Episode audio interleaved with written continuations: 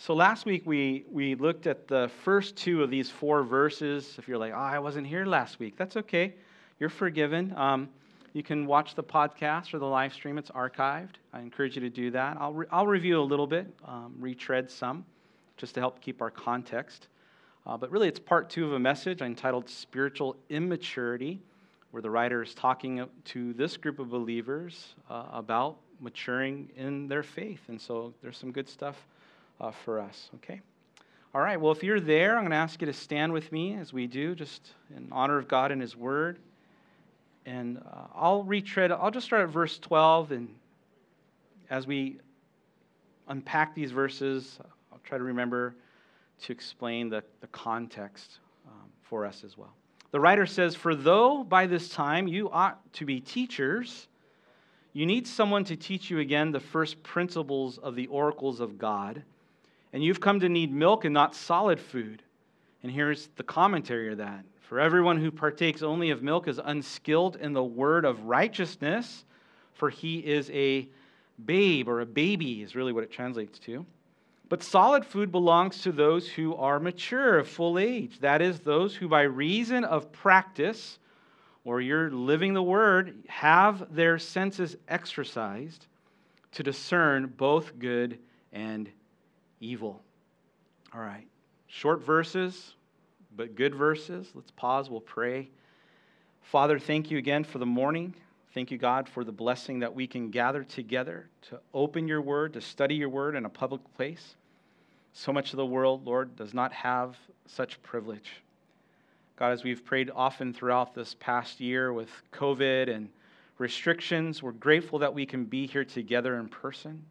Lord, we pray that your Spirit would come and teach us, lead us, guide us. Ultimately, Lord, we know it's the Spirit of the Lord that's authored the word of the Lord that speaks to the people of the Lord. So, God, give us ears to hear and a heart to obey. We uh, lift up Tanner to you. We're grateful for him, for his family, for all that you've done in his life. And Lord, even as there's an unknown of whether he's going to leave this week or, or whenever, Lord, we just pray you'd be with him, comfort him. We're grateful for him. And Father, we ask that you bless them in every way. And bless our time of study now, we ask. In Jesus' name, amen. Amen. All right. Take a moment, say hello to someone, and then you can have a seat. Hello. Hello. Good morning.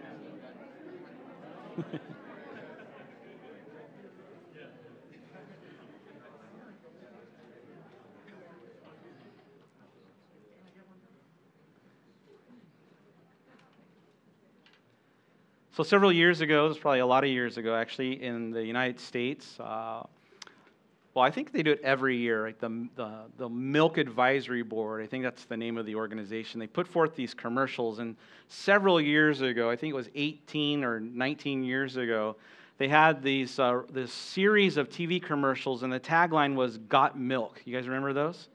And they're pretty funny commercials. I mean, even the, the original one where the guy is eating a giant peanut butter sandwich and then the radio calls him to answer this trivia question. You remember that? And he's, and he's working at the museum of who shot Alexander Hamilton. And he's like, Aaron Burr, Aaron Burr. If you have no idea what I'm talking about, Google it later. It's pretty, it's pretty hilarious. Uh, and apparently, not just commercials, but they also had print ads where they'd have famous athletes and actors and different personalities and, and, the same kind of thing. The tagline was just got milk, and so I had one for Garfield. Um, you know, so he's eating his favorite food, lasagna. Uh, I found out though it wasn't just the United States. Uh, here in Japan, they also around the same time had uh, this campaign for people to drink milk, and their tagline wasn't "Got Milk," but it was called "Ask Milk," and uh, and the commercials are hilarious. Again, you Google them later, not right now, because uh, I want you to listen to me. But one of them featured this kid in class who's drinking milk, and the teacher gets upset. She thinks that he's not paying attention, so she starts to throw chalk at him. And the whole commercial is him dodging these various pieces of chalk. And so the one scene is where he catches it with his chopsticks. Uh, Alex, who's translating, uh, actually found all of the commercials for this series, and they are bizarre and they're hilarious. But, anyways, again, you can Google it later. Uh, for me as a kid, the one that I remember the most that sticks out in my mind, and it's from the late 80s and 90s, was the tagline was Milk, it does the body good. You guys remember that? Milk, it does the body good. Um, here in Hebrews chapter 5, in this particular section, we have been reading about milk. And the writer is using it as a, symbol, it's a metaphor for the Word of God. And not just the Word of God, but specifically the basics of the Word of God, the ABCs of the Word of God.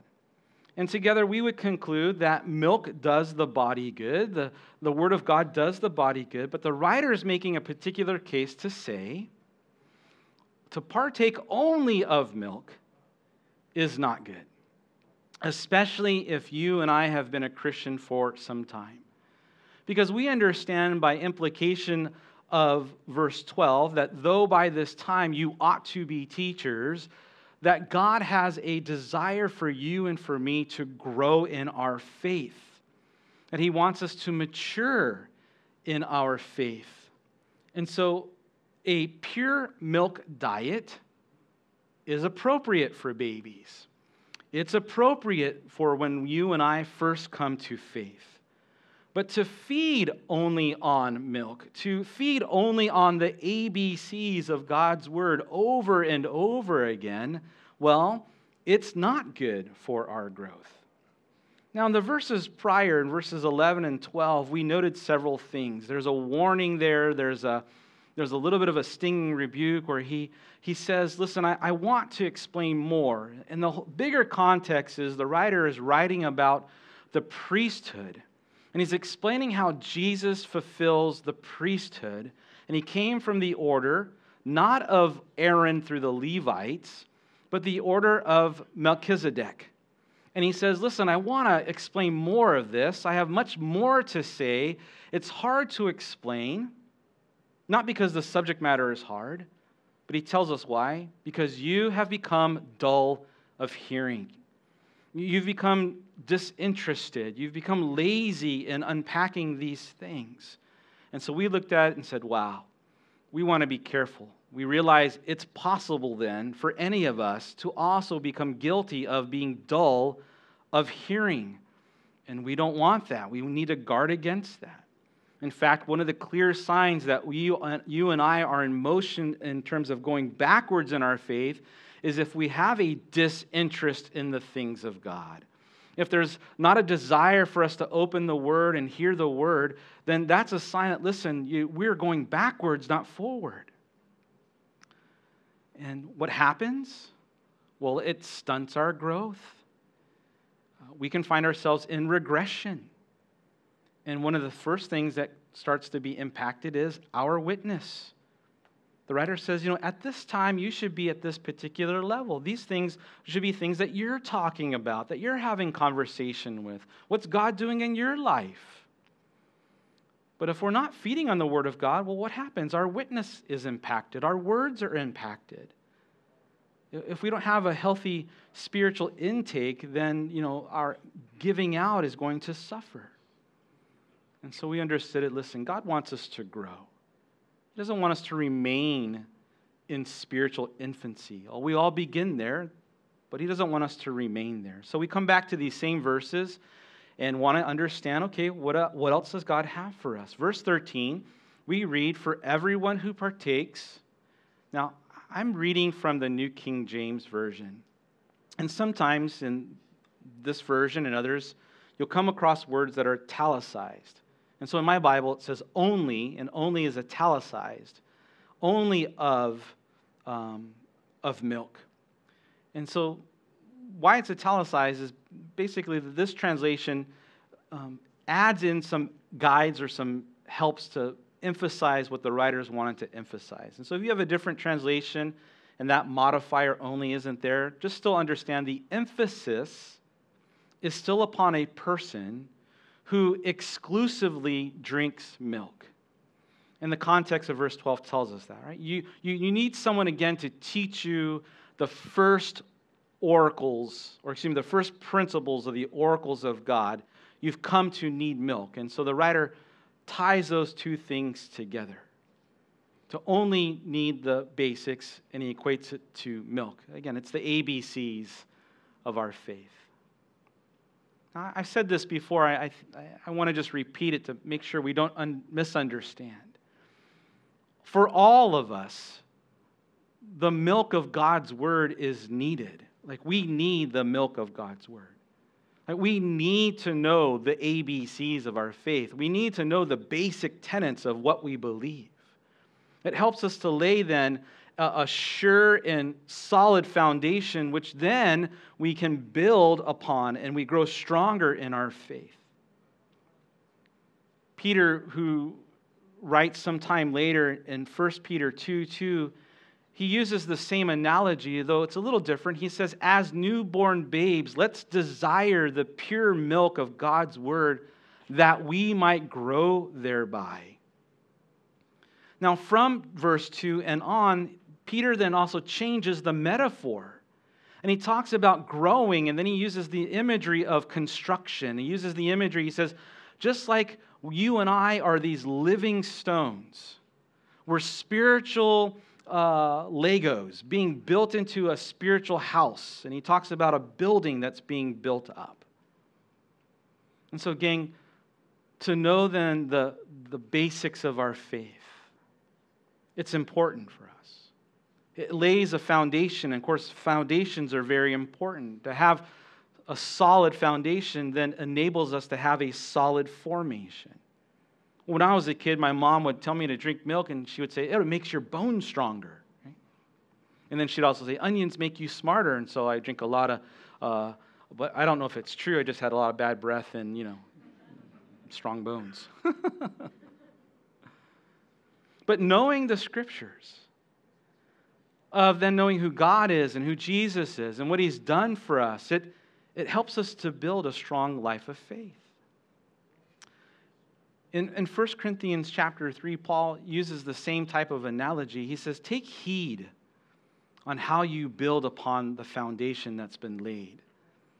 And he explains why because your life is going to be tested. There's going to be things that come at you trials and temptations and the pressures of this world, and we, we don't want to crumble. We don't want to collapse. We don't want to crash our life. And so, a foundation is important a solid and sure foundation upon the person and the work of Jesus Christ. It's vital, but listen, it is just the beginning. Just like building a house, the foundation is important, it provides the base.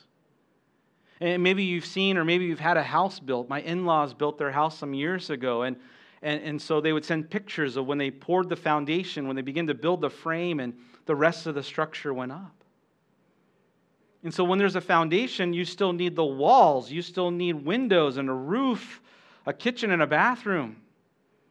So you can be protected from the elements, so you can eat and live indoors. And that is true of our spiritual life too. So we all need milk to grow, and drinking of spiritual milk is important. We want to grow in maturity. We need to continue to move on and build our life the victorious Christian life and the joyful Christian life, and to have endurance against the storms of life. You ever see a, a house that was being built and just the foundation remains? Maybe the builder started, but they ran out of money or whatever reason and they couldn't finish the project. Or maybe you've seen those ones where they have a foundation, the structure goes up, but the electrical's not there, the plumbing's not there. It's just the frame on this foundation. Generally, when you see that, people aren't living there. It's not ready for them to live on. Oh, it's vital, it's important that it's there, but they, it can't sustain a person. And likewise, the idea is there are Christians who are trying to live on just the foundation. And then they wonder why the, the winds of the world and the storms of life keep pounding against them. And they're getting beat up and brutalized. Or, or worse yet, if the foundation gets neglected, it begins to erode. Whole spiritual life cascades and it crashes. And so, gang, understand the ABCs of the Word of God. It's vital, it's good for the body, but we have to move on from only milk. What does the writer say of those who drink only of milk?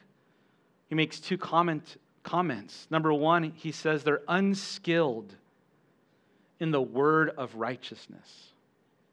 They're unskilled. That, that Greek word unskilled, it translates as, or it can be also um, translated as ignorant or inexperienced or untested. They've had no experience with it. Um, this coming fall, my, my wife and I are planning, Lord willing, to travel stateside. I've been invited to do a wedding for a, a brother in Houston and looking forward to that. But our plan is to take um, Nehemiah, so he's my third kid, my second son. He's graduating high school, and we're going to take him back stateside. He's going to be starting college uh, in the fall sem- or the spring semester, so in, in December. And so we're planning to go to not only Texas, but Southern California and drop him off. And there's a part of me that's a little bit worried for Nehemiah. He was born and raised here, he only really knows Okinawa. And so for him to move to Southern California is going to be some culture shock for him. And, and one of the things that I'm particularly worried about is that uh, he doesn't drive, not yet. And I thought, man, I can't envision him on a southern on a freeway in Southern California. Anybody ever drive Southern California freeways? Right? Uh, he is unskilled. He is inexperienced. Uh, he is, you know, he, he doesn't have any training, not yet. And so I, am thinking, I got to train him before he leaves. Like at least here in Okinawa and get him in the parking lot at the very least to get him some experience. Because I want him to be able to, to navigate the, you know, the literal roads, but also I want him to be able to navigate experiences in life. You know, college is often a place where many young people, young Christians, have their faith challenged by worldly philosophies. Even in Christian schools, this is happening. If I can say this, that by the way, one of our goals here at Calvary is to help you as parents to equip our kids to know what they believe and why they believe it and give them tools to help them think critically about their beliefs. We don't just want to tell them what to believe, but for them to understand and to own the truth as the truth for themselves. We, we don't want them to be unskilled in the word of righteousness. We don't want them to be unable to handle uh, what is coming at them. The world's beliefs are like Southern California freeways fast and furious and with a lot of road rage. And, gang, it's not just for our kids, though. This applies for us too. That we too want to be able to handle the word of righteousness.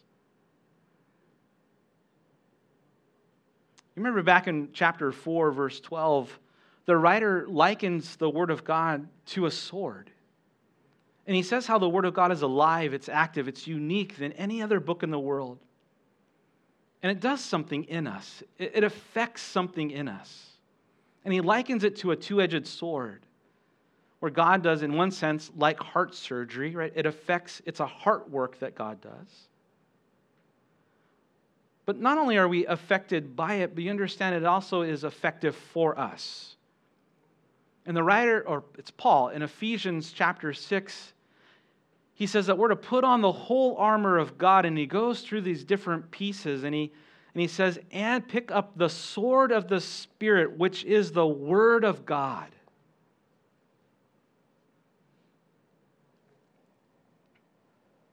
Okay, we don't want to be unskilled in handling the Word of God. We want to properly handle our weapon, if you will, to be familiar with it.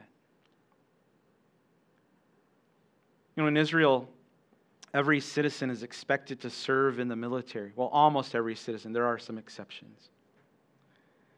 And so every young man and every young woman, they go through basic training, all of them. And part of that training is they go through weapons training.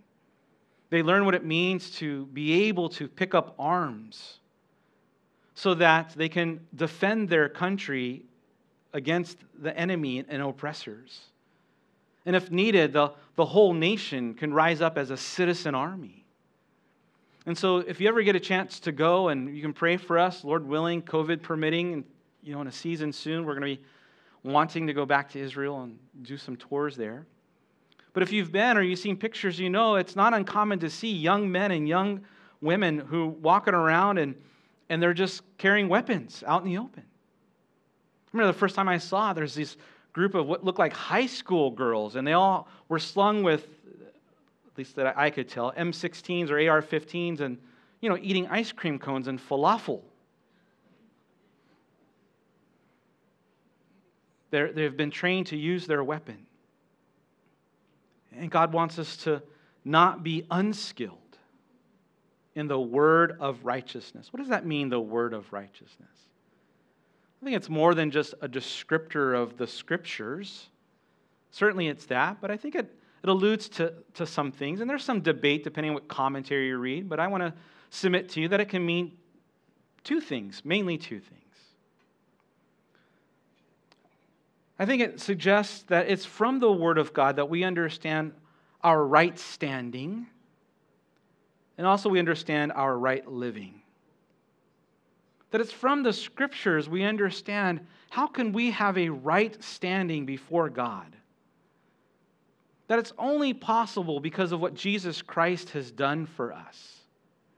The Bible says that our righteousness, Although we might look good compared to other people, when we compare ourselves to God, we fall very short of the glory of God, the standard of God. The Bible says that your righteousness and mine is like a filthy rag before the Lord. Oh, we think it's clean, but God says, no, that thing's filthy.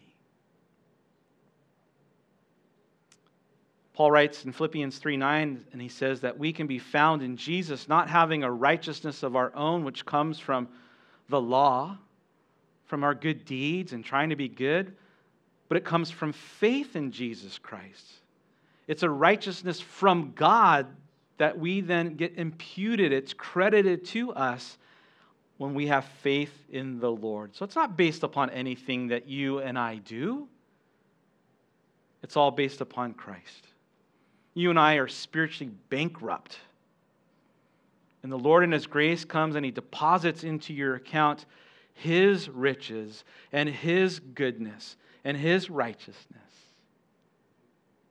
And now we've been credited with that. And so it's from the Word of God that we understand that. It's also from the Word of God then we understand that it's not just a philosophy that we live by, it's not just good morals that God wants us to have, but it's a life that we live. It's then following the Lord growing in our faith.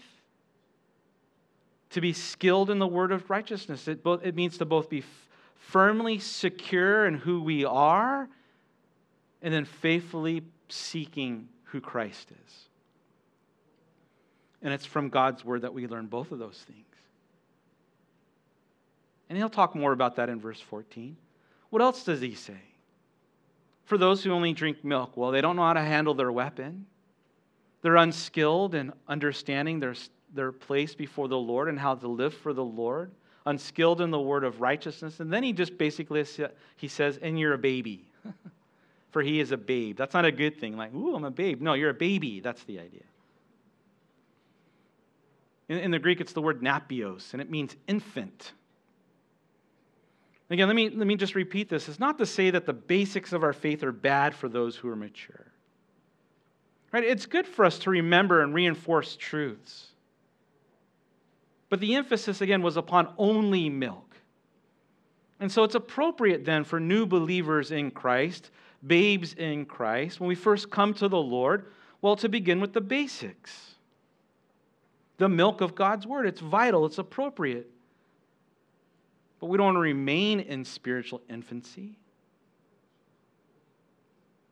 And, and by the way, this wasn't a um, a challenge just for this group of believers. In, in fact, Paul, Paul, well, we don't know who the writer of Hebrews is, he never identifies himself, but Paul, who writes to the Corinthian church, actually, let's turn there. We don't have a third service. I keep you guys as long as I want, right? just joking, just joking. My goal always is to beat that bell. 1 Corinthians, so just a couple books back, chapter 3.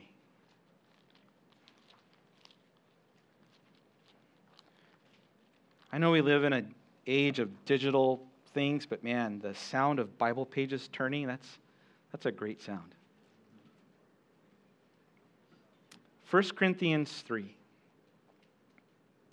Paul writes, he says, And I, brethren, could not speak to you as spiritual people. The idea is he's like, I couldn't speak to you as mature, but I had to speak to you, well, you're carnal. You see that? And he says, as babes in Christ. Guess what? It's the same word, it's the same napios. You're, you're babies. He says, I started off, I fed you, I began, I fed you with milk, not with solid food. But guess what? You still can't eat solid food. Even now, you're not able because you're still carnal, you're still babies. And he goes on to say, and you're acting like babies, like toddlers in the toddler room, mine and fighting and arguing. There's envy and strife and divisions. Are you not carnal? You're acting in the flesh like mere men? You know what's interesting about this church is that they were very busy with activities. This was a church that was established, and in fact, we find out from the other, you know, he wrote more than one letter that it was a church that was pretty gifted. They're abusing the gifts, and so he has the right to correct them on their gifts, not to disqualify the gifts. I hope that you understand, but to correct them in their gifts but he still calls them carnal and immature. It's a good reminder for us that, that spiritual giftedness in itself and, and talent doesn't automatically equal spiritual maturity. You can meet very gifted people, very talented people, Christians, in fact, and yet they can be very immature. Sometimes we, we tend to put an, an equal sign there the people are most gifted, let's give them places of leadership. But you know, God looks at character, not charisma. And by the way, that's why the Lord is, you know, has called and ordained, and we as a church are recognizing what God has done in Alex's life. While he is charismatic, the emphasis is on his character. And Alex is quite the character, right? Yeah, So we, we cannot grow apart from the Word of God. And let me just make a, I'll tie in a quick application from Corinthians, although it's not necessarily in Hebrews for us, although I think it ties together. Church activities and serving and volunteering, those are great things. And, and I do believe that the Bible teaches that us together as a church that we together need to share then our gifts and talents that we then get to grow up together in maturity. Ephesians chapter 4. And each of us has a role and responsibility, and we have different seasons, so it's going to look a little different. But no one or small group of people can do it all by themselves. Like a physical body, we each have a place and a function and importance, and we're all needed. And so serving is needed. And we want to be active as the Lord leads us, right? We don't want to just have activity for the sake of activity. But please understand this that activity and giving and giftedness, it cannot be a substitute for our spiritual diet. That is, by the way, when those who when we're serving here, one of the things that we hope that we want to impart is to ask you to come and get fed and then to serve, to sit a service and serve a service. And I realize it's difficult. Some of you have young kids and schedules, and, and it's hard. I mean, we're realistic, we get it, but the blessing is we also have archived teachings and podcasts, and so but please understand, this is what we believe the heart of God. God cares more about who we are in Him and our walk with Him than what we do for Him than our work for Him. Right? What we do for the Lord and our work for the Lord has to be the overflow of our walk with Him and our love for Him. And sometimes we invert that.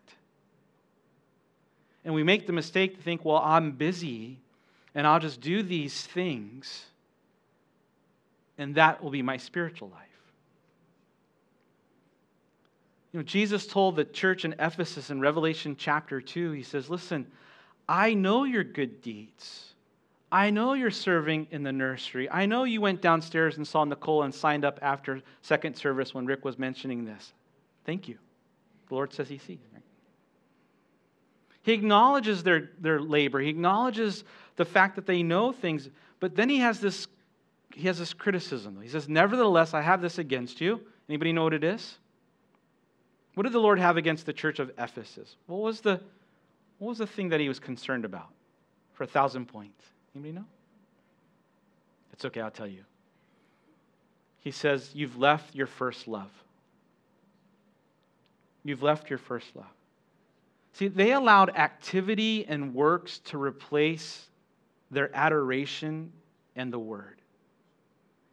And, gang, we don't want to do that. The word for babe, again, it's the word napios. It literally means infant. There's an appropriateness then. It's appropriate then for the nursery class, for our children's ministry, to feed only on milk, for us to be serving then spiritual milk. And here we want to faithfully then provide milk to our kids provide milk even for us here in service. You know, those who are newer in their faith, if you've come to Jesus recently. But we also want to give the solid food because we want to mature. You know, people ask about our church, and I often say this. You can turn back to Hebrews 5, by the way. I, I'll say this in jest, but there's some truth to it. They'll say, Oh, how would you describe your church? And I'm like, I, I think I have, we have the best church on planet Earth. And then I'll often say, we're actually a children's church with an adult ministry. There are more kids than there are adults. And if they ever found out to be like Lord of the Flies, we'll be in trouble, right? They'll take over. And I think that's a good thing. I think that's the heart of the Lord. And I am very biased. I think that Kaylee and the team, they do an amazing job at teaching our kids the Word. It's not just fun and games, they have that, but it's the Word of God. It's taught at their level so they can understand Scripture and learn and live Scripture. There's solid teaching that's being brought to our kids. But sadly, there are some churches where the adult service is the children's service. There's no difference between the two. And you find these churches that then cater to and they're content with having their people be spiritual babies. They're just feeding milk. The message is all milk and the presentation is all preschool. Where, where more attention is given to theatrics than theology. You find more demonstrations than you do doctrine. It's fog machines and laser shows and beach balls that are bouncing around. It's a ton of funny stories with a little bit of scripture. And so now you have churches that then cater to just spiritual infancy. And that's how they treat them. You ever see when you're trying to get a, a baby to get your, you know, you're trying to get their attention, you want to take a picture, right? There's a family and, and there's a baby, and what, what, what usually happens? You usually have to clap, you make some sound, make some crazy noise. Hey, look over here make like a puppet, just to get their attention. You know, and there are churches then that do that. They have their squeaky toys and their props. Because it's necessary to keep the attention of the people who come. And the measure of success of those churches is smiles and a good time.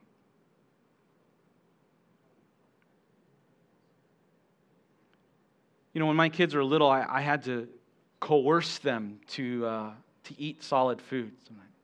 They'd be sitting in the high chair, and I'd be like, Here comes the train, right? Here comes the airplane. Boo.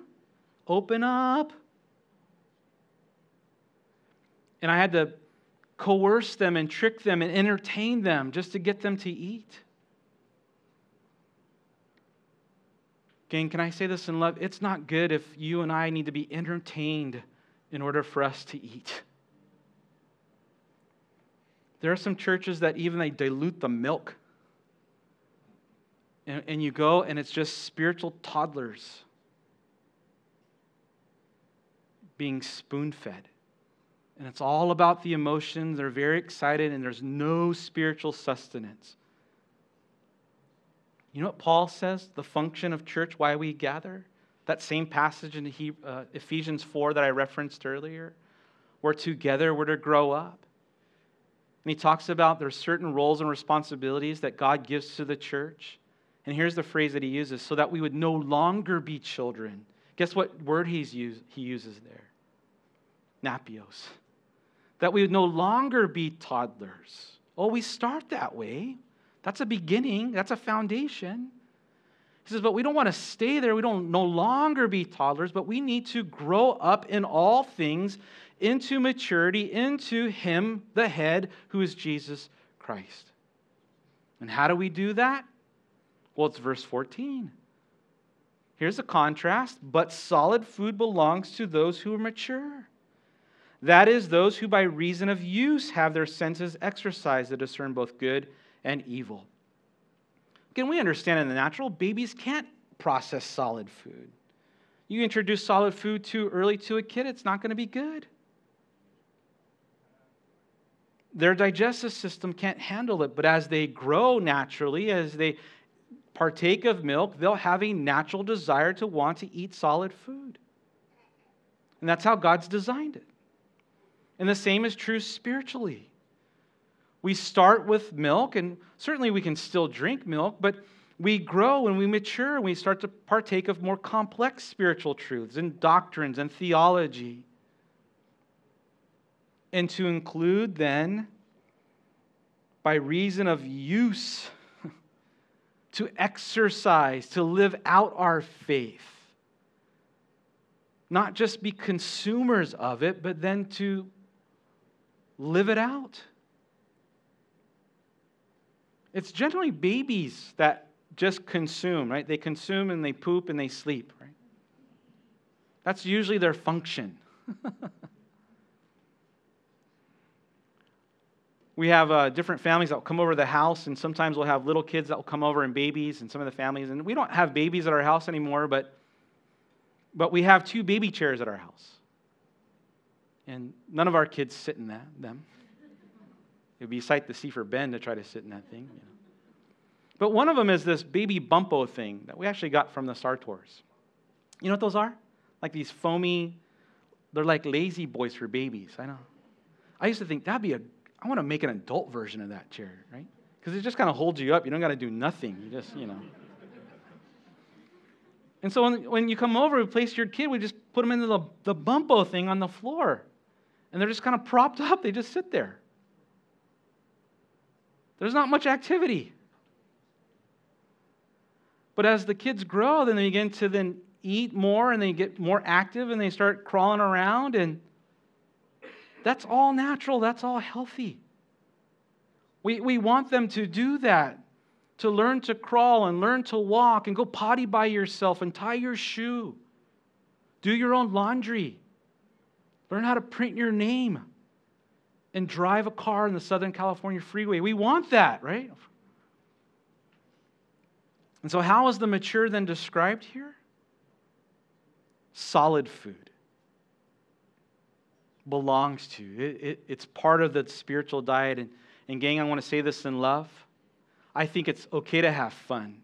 I think there's an element where God has a, you know, I think God has a sense of humor, and we want to not be entertained for the sake of entertainment, but it's okay to enjoy ourselves. But as, as God would allow me, I'm, i want to serve you solid food. You know, what we do here at Calvary, maybe you've heard this term before. The way that we teach, the way that we study, it's called inductive. It's systematic and it's inductive. And inductive is just basically a, a fancy way to say we, we read the scriptures as they are, then we want to seek to understand them, not insert our own idea, but allow the scripture then to tell us what God wants to say. We want to understand it and then move beyond that to interpret it. What does it mean for us today? What does it mean for the original audience? What does it mean for us? And then I want to put a handle on that. I want to be able for us to put it in our pocket so when we leave here, it's something we apply and we chew on and we live it out.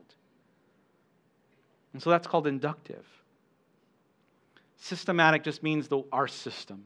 And our system is this generally.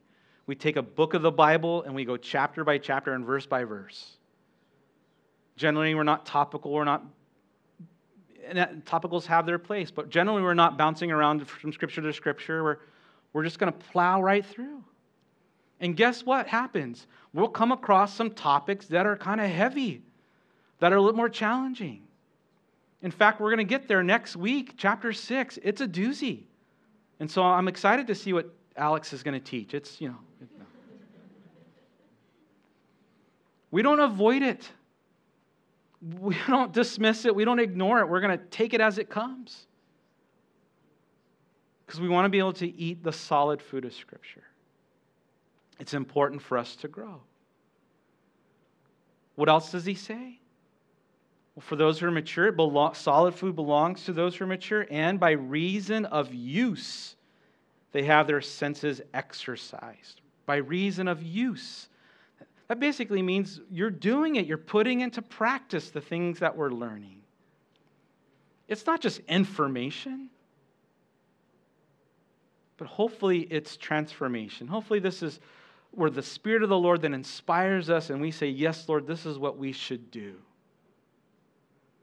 We learn it and then we live it. And I'm, I'm grateful that this part was included because I think there's some times where people make the mistake to think, I just need to know it, as though that in itself is okay. No, it, that in itself is just the beginning, it's one part of it. Because there are some people who just love to learn. But they never really put into practice what they've learned.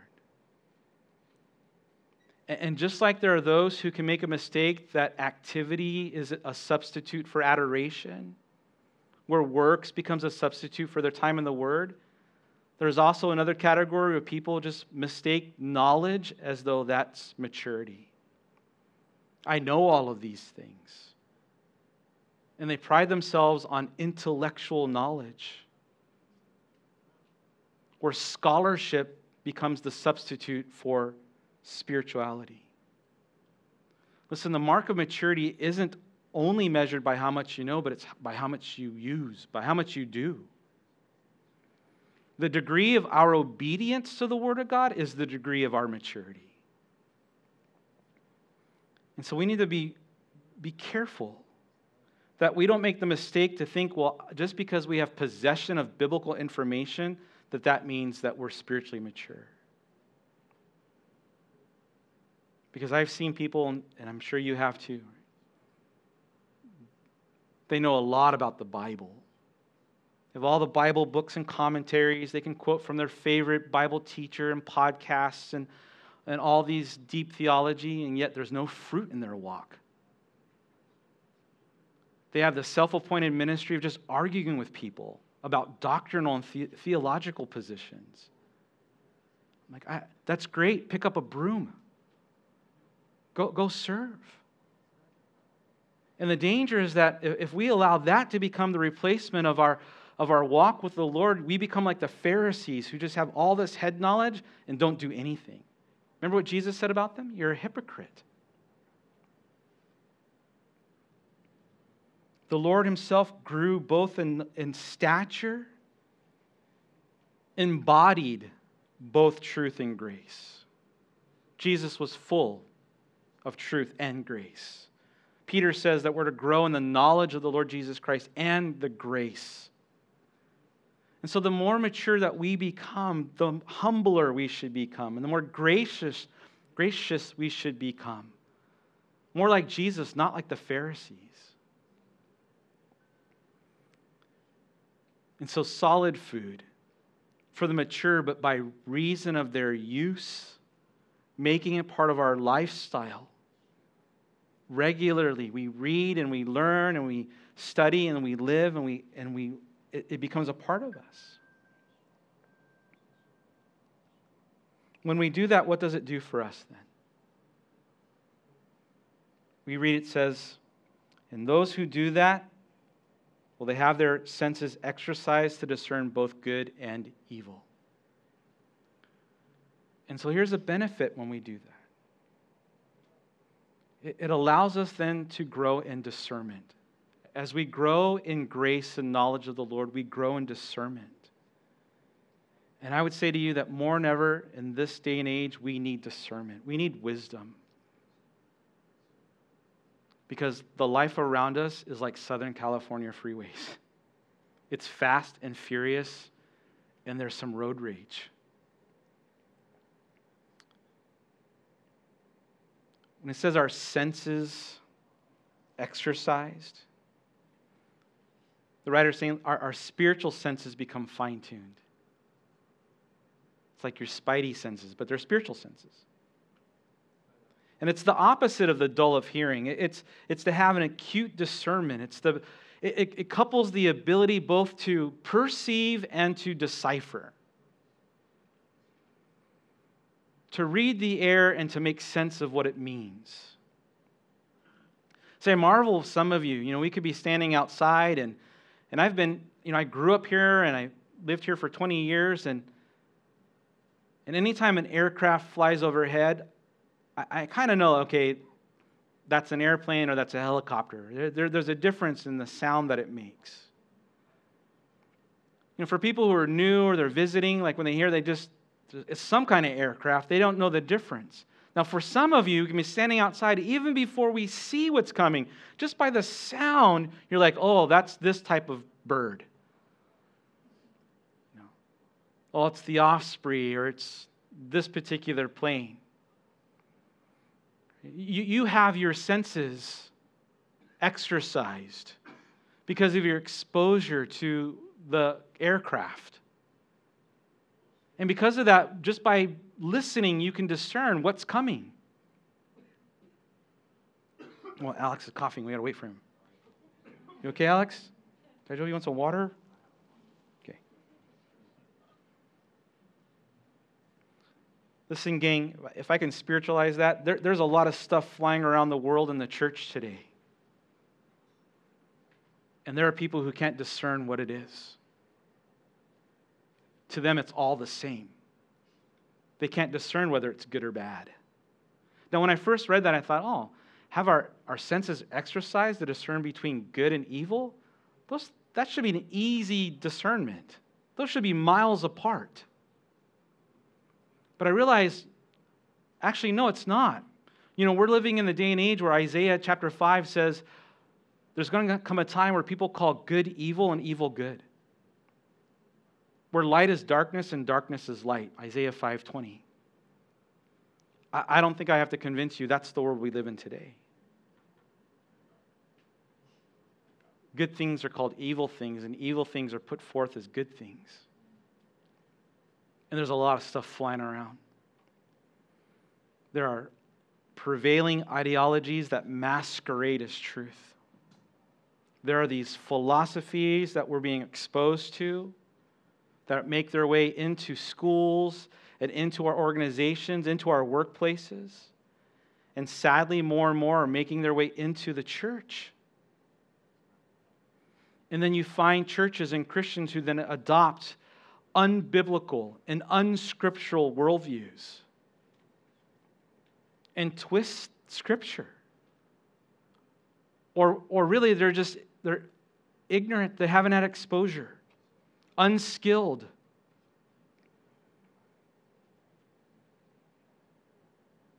And I get it. I think there's this desire for us to want to win the world, to make Christ attractive to our friends and family and to people who are lost. But listen, we we cannot compromise the word and we cannot compromise our faith to try to fit or appease culture. In fact, I would, I would say to you in love, we will never fit in with culture. We're countercultural as Christians by design. And yet, there's this trend today, especially in the United States. Although I, I, see it bleeding into Japan as well, where the gospel is being redefined. And what's leading this? These ideologies? Well, social justice, critical race theory. And it's these, these ideologies, these beliefs, these systems that and by the way, gang, I realize like I, I got 12 minutes left. I can't unpack all of this in this time, but let me try to boil it down to this as it relates to our ability to discern between good and evil. You can take any number of cultural and social issues today that are at the forefront of media and our minds today. It just so happens that the flavors now are social justice and, and critical race theory, though those have been around for decades. But it's when those cultural issues then become the lens in which we then look at Scripture and look at the world, it will distort the Scripture and it distorts the world. And it's a tool that the world uses, and the church is starting to adopt it. And it becomes this lens then which we look at the scripture and look at faith and look at the church. And what happens is, well, it's an altered view. It's an invalid version of faith. It's an invalid version of the Bible. It's an invalid version of Christ. And there's a name for it. That's the era of what's called progressive Christianity. And, gang, I want to say this. We, we need to be careful. I don't know how to phrase this in a way that's both, I, I don't want it to miss the punch, but I don't want to come off mean. Gang, we have to resist and reject any, any issue that we use as a filter in which we view Scripture. I mean, think of it in this terms. If you were to have glasses and you put a blue tint on them or a red tint or any color tint, it's going to affect everything you see. The world around you will be tinted, it's going to distort things. And so the baseline is this the Bible alone must be the lens in which you and I view the world it then enables us to see the world correctly and to understand then the real source of the problems of the world. And I would add this the real solution to the world's problems. So bear with me, understand. Social justice, critical race theory,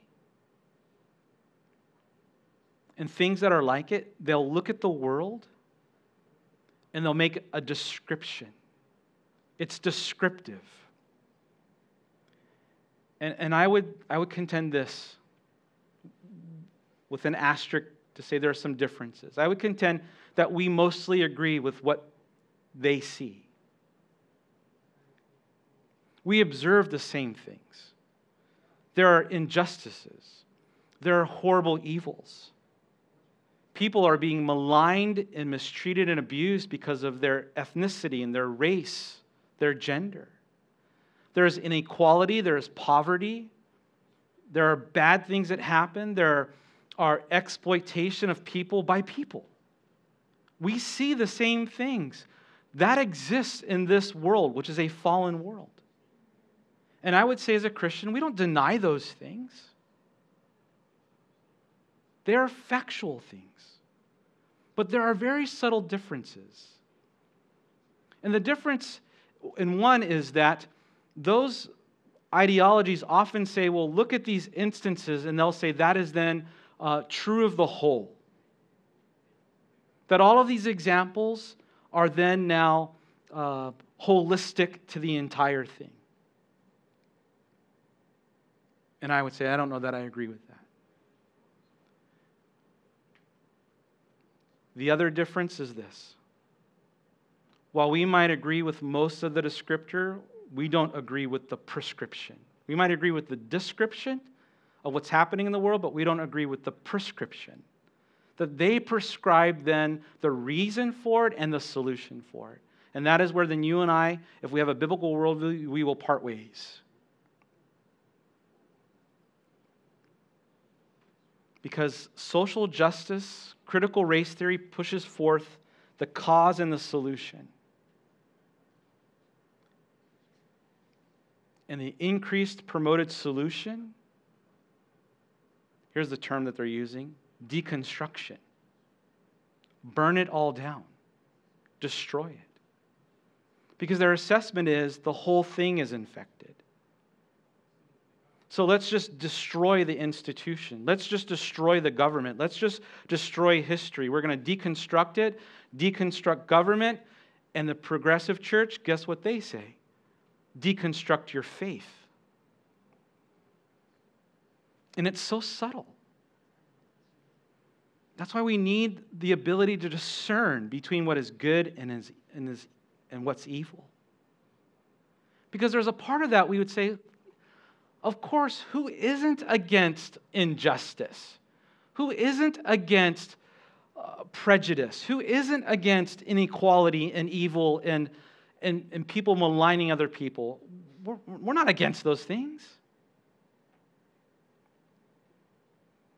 And yet, the hidden hook of, the ide- of those ideologies is they'll say, okay, you see what we see? Yeah, we see what you see. Okay, then you should agree with our diagnosis and our prescription. And we say no. And when we do, they'll say, oh, you're part of the problem then. And they create this false dichotomy as though you need to agree with the entirety of it all. And if you don't, then you're on the other side of that. And it, in many ways, the Bible is so good because it boils it down into it's a complex issue, but there's a simplistic part of it too. It's when you and I have a biblical worldview that we look at the same issues and say, oh, I know the true source of that. We live in a fallen world. The problem, the core issue is sin. The world is fallen and man is fallen. And so the world rages. And the world then rejects God's word and, its, and his design and his definition of what it means to be a man and a woman and what marriage looks like and the family looks like and, and what governing should look like. And as the world rejects all of that, it's left with its own definition. And we can look through Scripture and say, oh, I know exactly why that is. And we would say the solution then is Jesus. See, it's in all of those inequalities, and they exist, and challenges, and they exist. And they existed in the time of Jesus, they existed in the first century church. I mean, one of the first problems that pops up in the church is on ethnic lines. The Hellenistic widows and the Jewish widows they weren't being treated the same. There's a problem there. And it's the gospel that comes forth that says, listen, in Christ, there now, therefore, there is neither Jew nor Greek, male nor female. And it's not to say that all of a sudden we have no ethnic identity. And it's not to say that we no longer have a, a, a gender, whether we're male or female. But it is to say our identity, first and foremost, is in Christ we're to see ourselves in Christ first. And then allows us to have a proper view then of who we are and how God made us and the language we speak. And, and by the way, I would even say this it's a biblical worldview that tells us we're just really one race. We just have different melanin, right? We have different pigment levels. And so we don't deny those differences but we get to embrace them and we get to celebrate them properly. It's a biblical worldview that allows us and enables us to do that. We get to realize, oh, we are representative of the Creator God, a beautiful mosaic and tapestry of people of different shapes and colors. You know, you know what I'd argue? I would argue this, and please follow my train of thought. That true deconstruction happens in Jesus. The wall of separation that existed between you and God, me and God, it's because of Christ that's broken down. And reconciliation happens. Relationship then is restored. In fact, Paul uses the same language. There's a wall that separated us from the Lord and a wall that separated us between other people. And because of Christ, because of Jesus, Ephesians 2 4, for he himself is our peace. He's made both one. And the right, Paul was talking about Jew and Greek. And in Christ, then, regardless of your ethnicity, regardless of the, the color of your skin, the language you speak, the passport that you hold, and he goes on to say, and he's broken down the wall of separation. Oh, there's the bell. I need, I need two minutes. Can I get two minutes? Colossians 3:11 says, "And here now is no Greek nor Jew, circumcised or uncircumcised, barbarian or Scythian, slave or free, but in Christ we are all, or excuse me, but Christ is all and is in all." Why that particular list? Because it hits on racial and ethnic and economic and education and previous religious status. All of it in Christ, it's erased. Those are non issues. And so, gang, it is then when we, by reason of regular consumption of Scripture, and we live out what we learn, God says the fruit of that is our ability then to discern between good and evil things. There are ideologies that are masquerading as good and as truth, and they're not.